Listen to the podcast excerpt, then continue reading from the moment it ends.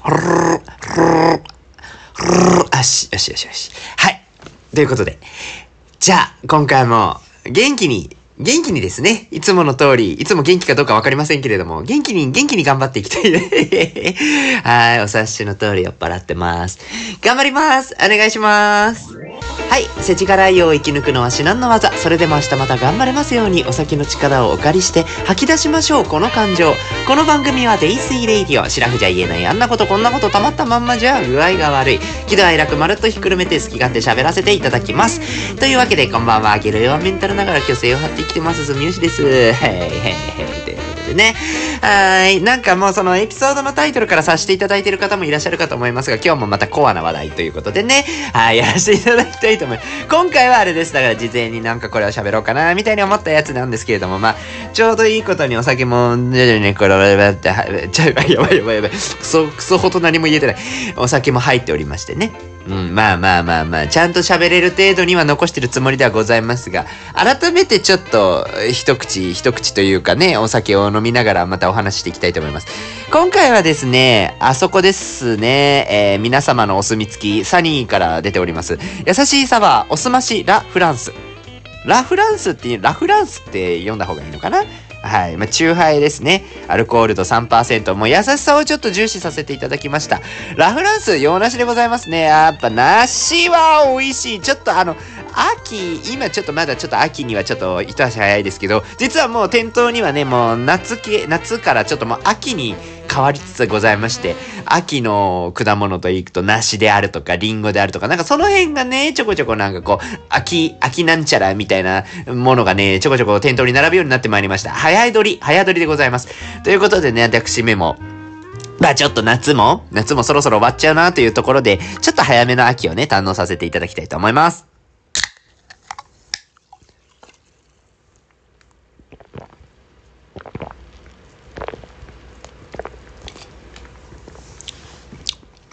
おー、ラフランス。ラフランス強えね。あ、今、はって言った瞬間に、すべてなんかいろんなもの吸い込むで、めっちゃむせましたけど、ラフランスは、こんなに強いとは思わんかった。なんか、思った以上にね、しっかりと洋梨感のあるお酒でした。あー、なんかね、で最近の缶チューハイ結構実力値を上げてる気がするんですよね、全般的に。なんか果物系の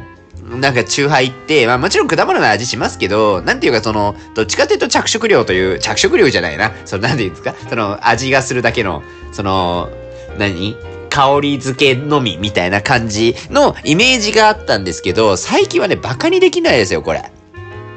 結構ちゃんと、あ、そうだよね。原材料名見ましたら、やっぱ西洋梨果汁ちょっと入ってるもんね。しっかり。ああ、だってなんか味するもん。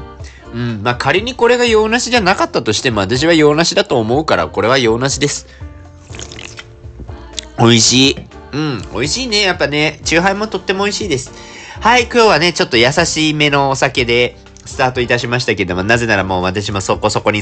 もう酒も回っているので、これ以上飲むとね、もう喋れません。こんな大事な話題なのか自由語がありませんけれども。まあ、そのね、前回はボール何でした？ボールって読むな、VOL ってあれなんていうのか、エピソードで言うと、9話目ぐらいでしたかね。合ってますか？9話目。あ、そう、9話目ですよ。不女子、不男子になるための教科書というね、放送を、させていただきましたけれども、まあ、なんか、反響があったのかなかったのかよくわかりません。わかりませんけれども、これはね、定期的にやっていきましょうということでね、はい、改めてちょっとお話をさせていただければやなというふうに思ってる次第でございます。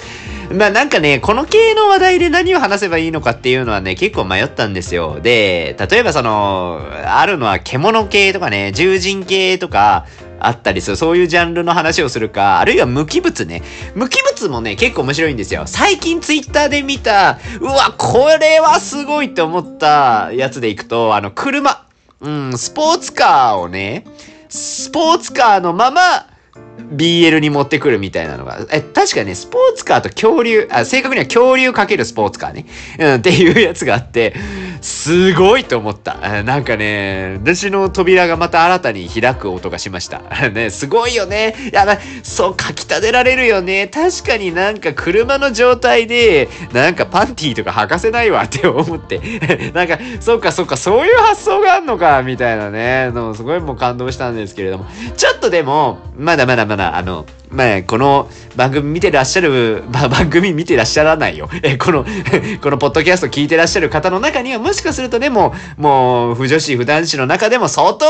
もう、大上の方も私なんぞが語るのは、おこがましいレベルで腐ってらっしゃる方もいらっしゃるかもしれません。ただ、そうじゃない方もね、多いと思いますし、あくまでこれはもう入門編ということで、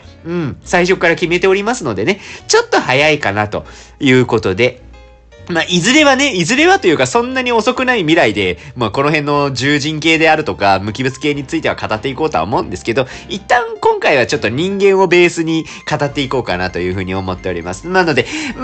まだちょっと話の内容的にはね、理解できる範疇かと、わかりませんけどね。理解できる範疇かと思いますが。世の中にね、やっぱ腐女子腐男子っていう人がもう身の回りにはね、もう吐いて捨てるほどいるんですよ。もう結構ね、いますから。で、もしかするとね、皆さんの周り、仲の良いお友達であるとか、あるいはご家族であるとかが、腐ってらっしゃるなんてケースは、もう多分にあるわけなんでね。別にこの理解が及ばないっていうものに対して、拒絶をする必要なんて私はないと思うんですよ。せめてね、別になんか、完全に共感はしないまでも、そういう感じで見てるんだぐらいのね、ものであるとか、あと地雷を踏まないとかね、そういうところの情報共有というか知識をぜひ、身につけていただければ、もしかすると人間関係がより豊かになる可能性もありますのでね、そんな感じで、この腐女子腐男子になるための教科書という項目で、いろいろとね、発信をさせていただいている次第でございます。まだ2回目なんですけどね、偉そうに語りましたけども。今回ちょっと、じゃあその何について語るかというに、人間ベースということでね、まだちょっと、前回ね、ちょっと攻めの受けとか、その立ちとか、基本的な用語みたいなところでお話をさせていただいたんですけど、ちょっと気をつけなきゃいけないのは、やっぱ派閥っていう部分については、やっぱちょっと繊細なお話でありますので、もう少しちょっと話を進めていかなければならないかなというふうに思ってる次第でございます。結構やっぱりね、画体だけ見る、例えば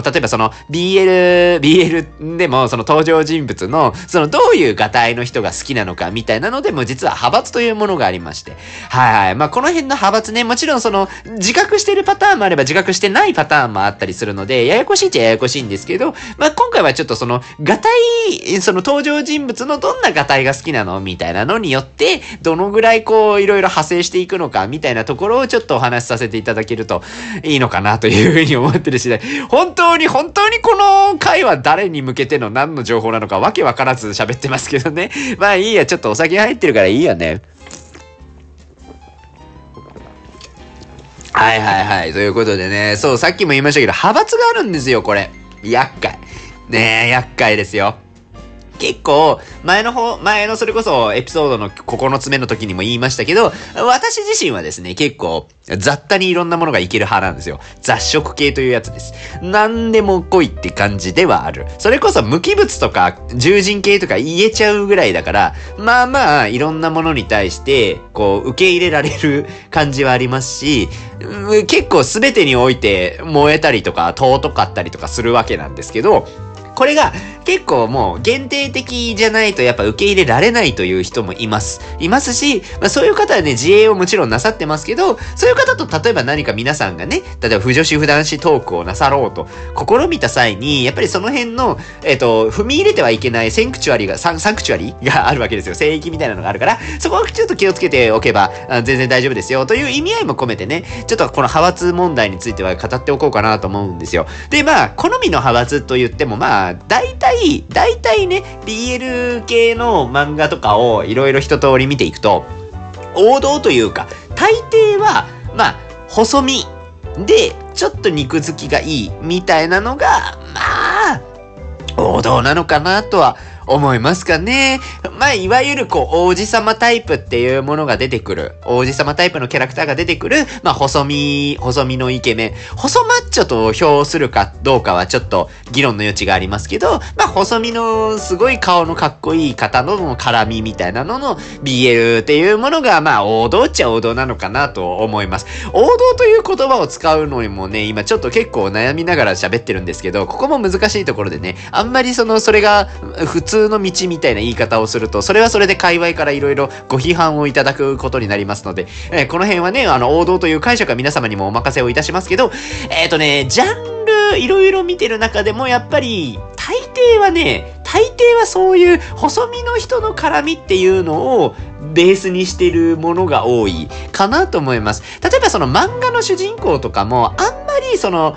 ザ・ぽっちゃりみたいなキャラクターとかって意外と少なかったりするんですよ。で、まあ大概細身のイケメンキャラクター、主人公とかが好きな人もいればそうじゃない人もいますけど、まあそういう細身のね、かっこいいキャラ同士の絡みとかの方が、まあ多いっちゃ多いのかな、みたいな。そこにね、性格の差はもちろんあるかとは思うんですけどね。ただ、まあ実際、まあそれこそ先ほどね、アニメの話もちょろっと出しましたけど、アニメキャラで同じような体格であるっていう可能性ってそんなに少なかったりもするんですよ。もちろん絡みによっては体格差というものが生じるわけですね。うん。で、この体格差というのは、やっぱり不女子不男子にとっては結構えぐいぐらい重要なキーワードだと思ってまして、この体格差の受け入れられるられないが割かし派閥を生んでいるのかなというふうに思ってたりもします。もちろん王道と先ほど表現しましたが、細身よりも、例えばもうほんとがっしりした人同士の、まあ、何ですか、ガチムチみたいなのじゃないと、ちょっと興奮を覚えないみたいなパターンもあるらしいんですね。まあそういうのも聞いたことあるし、うん、まあそれはそれで全然そういう派閥だと思って接すればいいだけの話なんですけど、体格差ってね、結構ね、より顕著にその辺の自分の好みみたいなのがね、出やすい分野だと思うんですよね。わかりやすく言うと、じゃあ、華奢な人と筋骨隆々な人が二人いましたと。その辺の絡みをどのように解釈いたしますかみたいな話。これは分かれます。華奢筋骨隆々か、筋骨隆々華奢か。で、全然話が変わってきますね。復習ですけど、左に寄せた人、左に言った人が、左とか意味わからんか。そうね。これ文字情報じゃないもんね。先に、まあそうだ。基本的にこう、左右っていう言い方をしたりしますけど、掛け算の掛けるマークで挟んだりするんですよ。で、左に書く人と右に書く人で、攻めと受けが変わってくるんですね、意味合いが。なので、華奢筋骨隆々は、華奢が攻めで、筋骨隆々が受け。筋骨隆々華奢は、筋骨隆々の人が攻めで、華奢の人が受け。という風に解釈していただければいいと思うんですけど、この辺の攻めと受けがどっちなのかみたいなのは実は派閥があります。これはね、わりかし分かれるかなと思いますね。で、実際どっちのもあるんですよね。分かりやすいのってなんかあるかな。知ってる人と知らない人がいるかもしれない。吸血鬼すぐ死ぬというアニメが、1年前、2年前ぐらいですかね、アニメ化されまして、それが一時期というか今もちょこちょこ見るんですけど、結構不女子界隈では割かし盛り上がったテーマの一つになってまして、これがね、結構、まあ、主人公、ダブル主人公だもんね、あれね。まあ、要は吸血鬼と吸血鬼ハンターが同じところに住みながら、こう、ドタバタコメディみたいな、アニメとしてはコメディの要素をはらんでるんですけど、不女子からすればそれはもう、あれなんですよ。それはもう、実質やってるみたいなもんなんですね。で、それでいくと、吸血鬼ハンターのロナルドっていう主人公は、どっちかというと筋骨隆々系なんですよ。で、吸血鬼の方の、吸血鬼はドラルクか。ドラルクさんは、どっちかというと華奢というか、まあ、ちょっとガリおじみたいな感じなんですよ。分野としてはね。で、その辺の攻め受けみたいなところがどうなってるのかっていうのは、割かし判断が分かれる気がする。私個人としての解釈としては、どちらかというと、ロナルド、筋骨隆々の吸血鬼ハンター、ロナルドの方が攻めで、華奢な吸血鬼のドラルクさんが受け。なんかなあ、これはね、アニメもご存知の方、ちょっとアニメのネタバレにもなっちゃうから、ちょっとあれなのかもしれないんですけど、アニメの感覚からいくと、結構ロナルドがヘタレ攻めみたいな感じなんですよ。ヘタレ攻めの、まあ、長年、長年生きてきてツッコミが冴えている、吸血鬼ドラルクの華奢が受けとして受けはする、そのなんかツッコミはするけれどもちょっとなんかこうこの小僧のね、若僧のね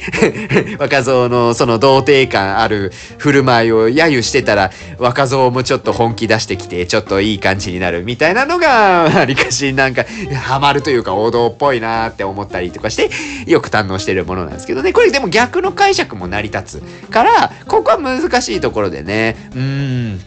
結構ね、この辺はね、コアに攻めるといろんな解釈出てくるんですよ。今はね、とりあえずアニメキャラを分かりやすく出しましたけど、まあ、これはね、別に何だっていいわけですよ。どういうキャラでもね。それこそじゃあ何ですか、ワンピースでいくと、まあ、筋骨隆々でいくとゾロが一番出るかな。ゾロがね、誰かと絡むかによっては、そういうね、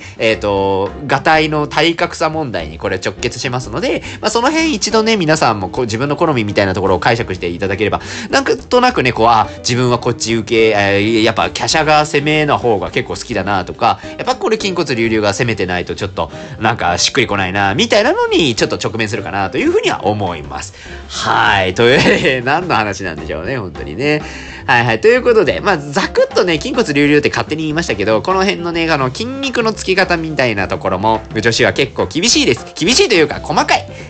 ね、細かいんですよ。で、まあ、マッチョの種類というところでいくと、結構いろんな読み方みたいなのがあって、なんていうかな、私自身もちょっとね、わかんない時とかがあったりはするんですよね。例えばその、さっきさらっと言ったな、ガチムチって何なのみたいな。ガチムチってね、私もちょっと解釈難しいんですけど、ちょっとざっと調べた感じよ。ざっと調べた感じ、おそらく、マッチョなんだけど、筋肉がすごいついてるのはついてるんだけど、どっちかというと VV が結構大きいというか、大きい感じ。で、筋肉質にプラスちょっとうっすら贅肉乗ってるぐらいのムチッと感があるのをガチムチと言ってるケースが多い気がする。これね、私の解釈によるから、もしかしたら違ったらごめんなさいね。ただ、結構ね、その辺の、好き好きっていうのは、わりかし人によっては結構異なっていて、例えばもう細マッチョと言われてるような、まあ基本細身をベースにして筋肉質じゃないと、やっぱ嫌だなーって思ってらっしゃる方もいらっしゃいますし、もう完全にね、もうバッキバキ、もうバッキバキ、ハンマーバキぐらいの、ハンマーバキ、ハンマー裕次郎ぐらいの、あの筋肉量がないとやっぱ嫌っていうようなタイプの、人もいます。もうこれもね、これも本当に人による。人によって、やっぱその辺の絡みにはこれぐらいやっぱ筋肉がある方が好きだな、みたいなのがあったりするので、結構難しいですね。マッチョの種類とかをね、語ろうと思うと。まあ本当にね、結構これって今、不女子不男子問題としてこう取り上げてますけど、別にそうじゃなくても、ほら、女性の好みで男性の好み聞いた時に、割かし細マッチョっていうのの回答がテンプレ化した時が一時期あったでしょ？で、あの時の細マッチョっていうのが、結構女子と男子で感覚が違うみたいなのっていうのは結構よく聞いたりしてたんですよね。女子が思っている細マッチョって、男子でいうところの、細身であるケースっていうのが割かしよくあるみたいなところもあって、実はそんなにこう、マッチョと言うけど、あんまり筋肉っていうものに対して女子の皆さんが求めているものが、いわゆる漫画でよく出てくるシックスパックが絶対にこう、ボンボンボンボンボンボンってならないとダメみたいなのじゃなかったりするわけですよ。どちらかというと、引き締まっている感じが、結構すごくかっこいいって言われてたりとかするっていうのに対して、男性陣の言うマッチョっていうのはやっぱり結構筋肉、もうザ筋肉みたいな、もう本当に警告じゃない、彫刻みたいな感じの筋肉を想像されてるケースがやっぱり多くて、じゃあ、女性にモテようと思って細マッチョ目指しますって言いながらも目指してる先が結構マッチョだったりとかね、するみたいなケースって割かしよく見るかなと思ったりもするんですよね。もちろんこれもあくまで一般論の話をしていて、個別に見ていくとね、そうじゃないケースももちろんあるんですけど、なんとなくね、その辺のマッチョの認識っていうのは、普通にそもそもすれ違うものだと思う。今、大きく女子と男子って言いましたけど、もちろんこれって同性同士でも結構ズレがあるものだとは思うし、線引き難しいですよね。結構ね、この人はマッチョなのか否かみたいなのって考えるとね、割っかし難しいと思うんですよ。しかも筋肉のつき方って人によって違うじゃないですか。例えば腹筋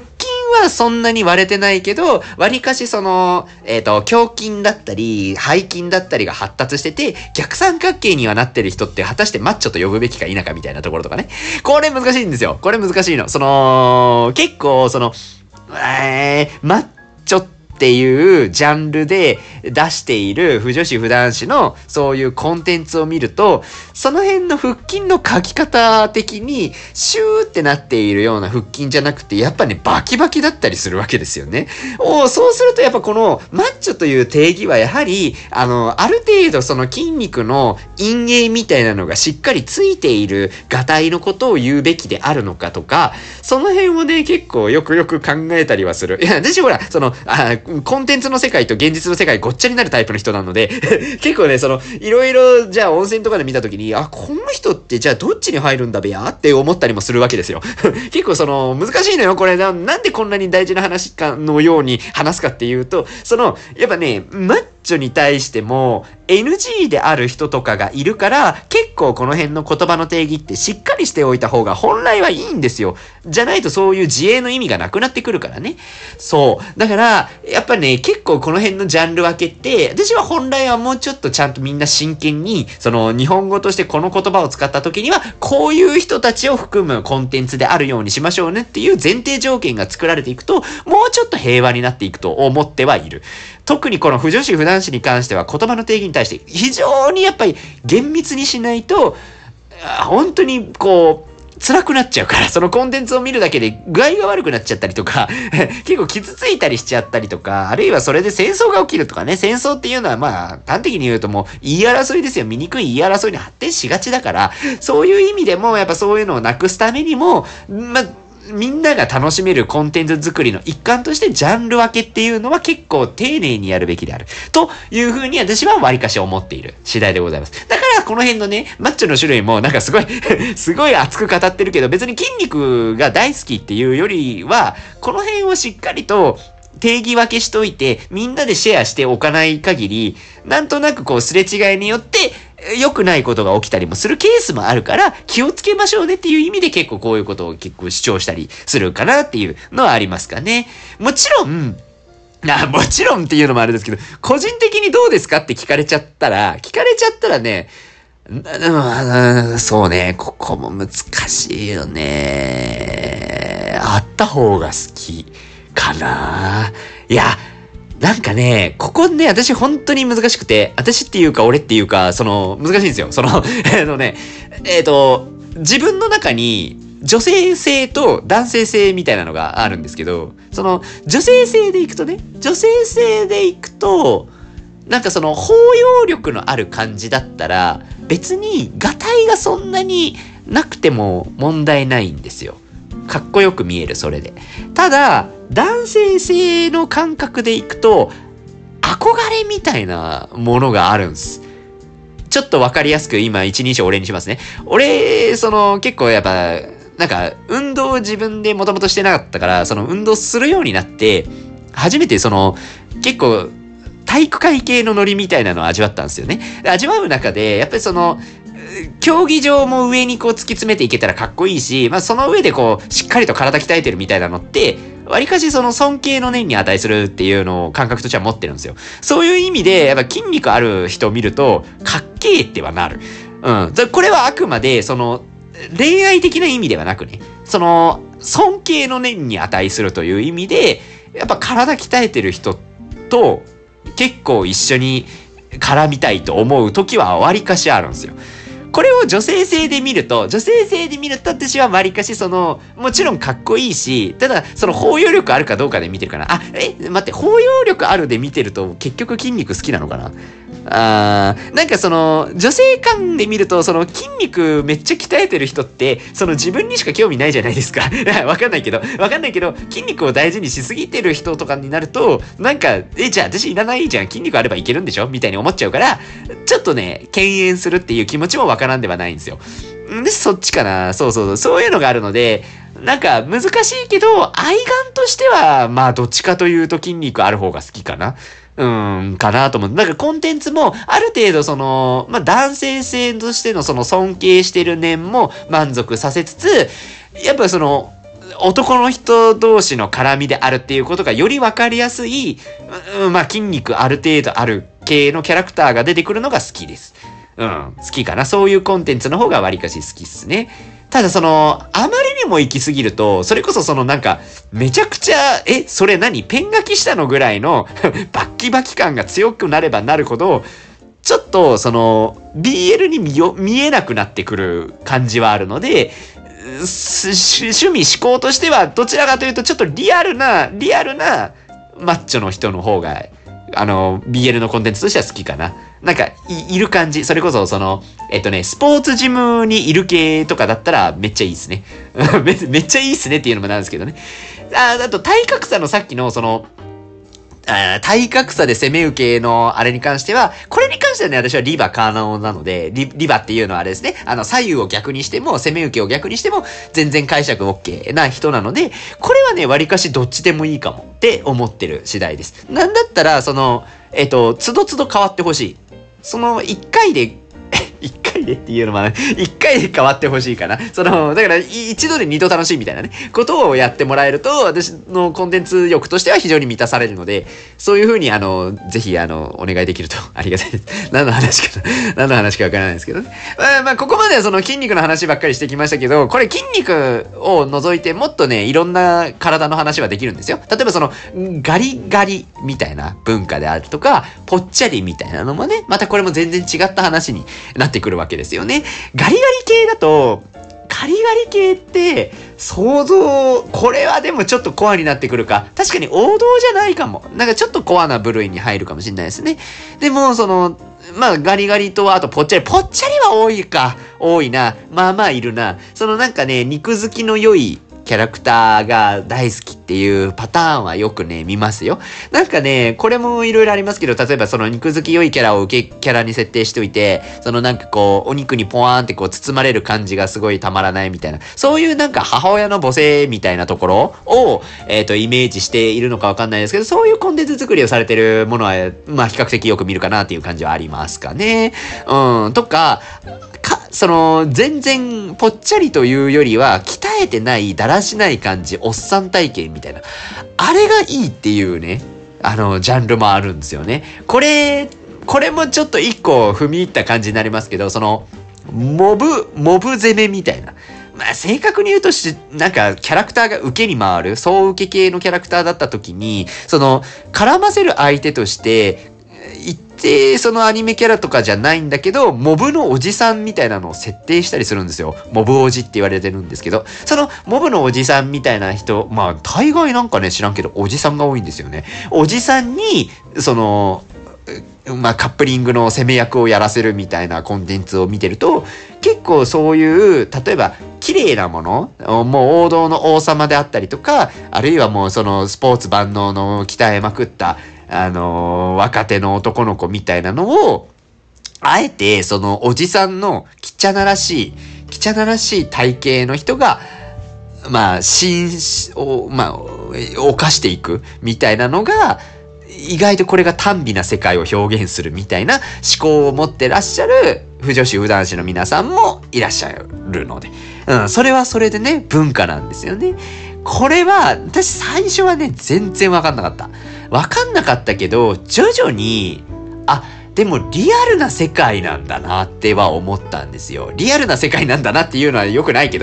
もしれないけど、その、実際に、じゃあ、今、地球にいる人間の大概は、必ずしもみんなそんなにいい体かって言ったらそうではないわけですよ。それは皆さん、ここのリスナーの皆さんもね、ご自身のお体とか、まあもしかしたらね、鍛えてらっしゃる方だったらそうでもないかもしれないですけど、じゃあ温泉とか行った時にさ、その周りを見渡した時にね、大概どうでしょうか？そんなじゃないですか。まあそんな体に対してね、いろいろ言うのもなんなんですけど、普通ってそもそもそんなに鍛えてないのがわりかしノーマルだったりするわけですよ。まあそうなってくると、もう、腐女子腐男子界隈についても、やっぱりそういうのが当たり前だよねっていう前提のもと、そういうカップリングを楽しむみたいな文化の一個がモブなんだろうねっては思ってはいるのね。そういうモブおじみたいなのが生まれた背景って、おそらくだけど、その、現実味っ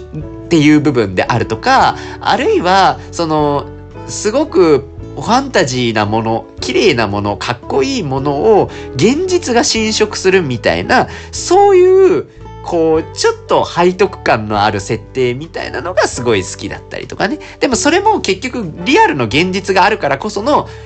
映えだと思うんですよ。映えなんなり尊さだったりすると思うから、これはまたちょっと議論が難しい話ですよね。まあぽっちゃり系とかね、今モブの話しましたけど、このデブ系もね、なかなかねいろいろ調べていくと結構奥深かったりするのでね、いろいろやってみてもいいのかもしんないんですね、本当にね。なんだったかな、なんか前見たのはね、モブじゃないや、それはね、なんかね、ほんとデブ戦まで行くと違うんですけど、体格の大きい人にこう、なんかちっちゃい人がこう、潰されるぐらいの感じがわりかし好きみたいなコンテンツがあったりもしましたよ。そういう攻めのパターンもあるんだと思いながらね、拝読させていただきましたけども、なるほどね、と思いながらね。はいはいはいはい。まあ、こんな感じで、まあ、ガタイによって、派閥ができるよっていうような話なんですけど、まあ、ガタイの話に沿っていくと、年齢とかもね、結構絡んでくるわけですよね。それこそ初太とか、その幼児体型が好きみたいなことを言うとちょっと犯罪集がしますけど、実際にそのショタ文化みたいなのもあったりはするんですよ。あくまでコンテンツの話として捉えてくださいね。その現実が云々ではなく、不女子不男子たちのショタが好きな人たちっていうのはいるんですよ、一定。とか、あとイケメンのおじさんが好きみたいな年齢のやつもあったりはする。それは確かにガタイから入ってるわけじゃないけど、まあ派生の一個としてはあるのかもしれないなとは思うんですよ。そういうね、そう、なんかその、まあ年齢によっても体の作りは全然変わってくるわけでね。じゃあそういうのが結構好きだなって思われる方、それはそれでまた文化として成り立っていくわけで、まあこの辺にもね、いろんな文化があるから、その辺の理解っていうのは引き続きね、やっていった方がいいのかなって。なんか文化の話をしだしたね、突然ね。はい、まあっていうような感じですかね。まあ今日はなのでちょっと人間の話をしてみました。はい、人間の BL の話ですかね。まあ、BL ばっかり話しましたけどね、GL、そのユリと言われてるやつもそれはそれでまたいろいろあるんですよ。いろいろはございますよ。そこもそこでね。もうね、GL の世界はね、またちょっと BL と違ってどちらかというと本当に美しくできているような気がする。うん、かな？ごめんなさいね。私もどっちかというと BL の方がやっぱ足を踏み入れてる感じ、沼にはまってる感じはあるので、あんまりね、その、ユリっていうものに対してはちょっと疎かったりもするんですけども、なんか見た感じでいくと結構ね、綺麗にまとまってるものがすごいコンテンツとしては私は受け入れやすいところもあるし、まあそっちが多いかなとか思ったりはするんですけどね。まあまあまあそんな感じでね、まあいろいろな作品ございますので、本当に興味があればね、ぜひ見ていただければと思いますし、皆さんが見ていらっしゃる、普段見ていらっしゃるアニメであったりとか漫画だったりとか、あの辺は基本的に全部 BL の沼にはまろうと思えばはまれるものですのでね、まあちょっとだけ想像力豊かに働かせていただいて、ああこれは誰と誰が実は裏ではどんなことやってるんだろうかなんて思いを馳せながら見ていただくのもまた一興ではないかというふうに思っておる次第でございます。そんなこんなでね、もうそろそろ締めないと、もうそろそろね、もう本当に18禁どころじゃなくなってしまいますのでね、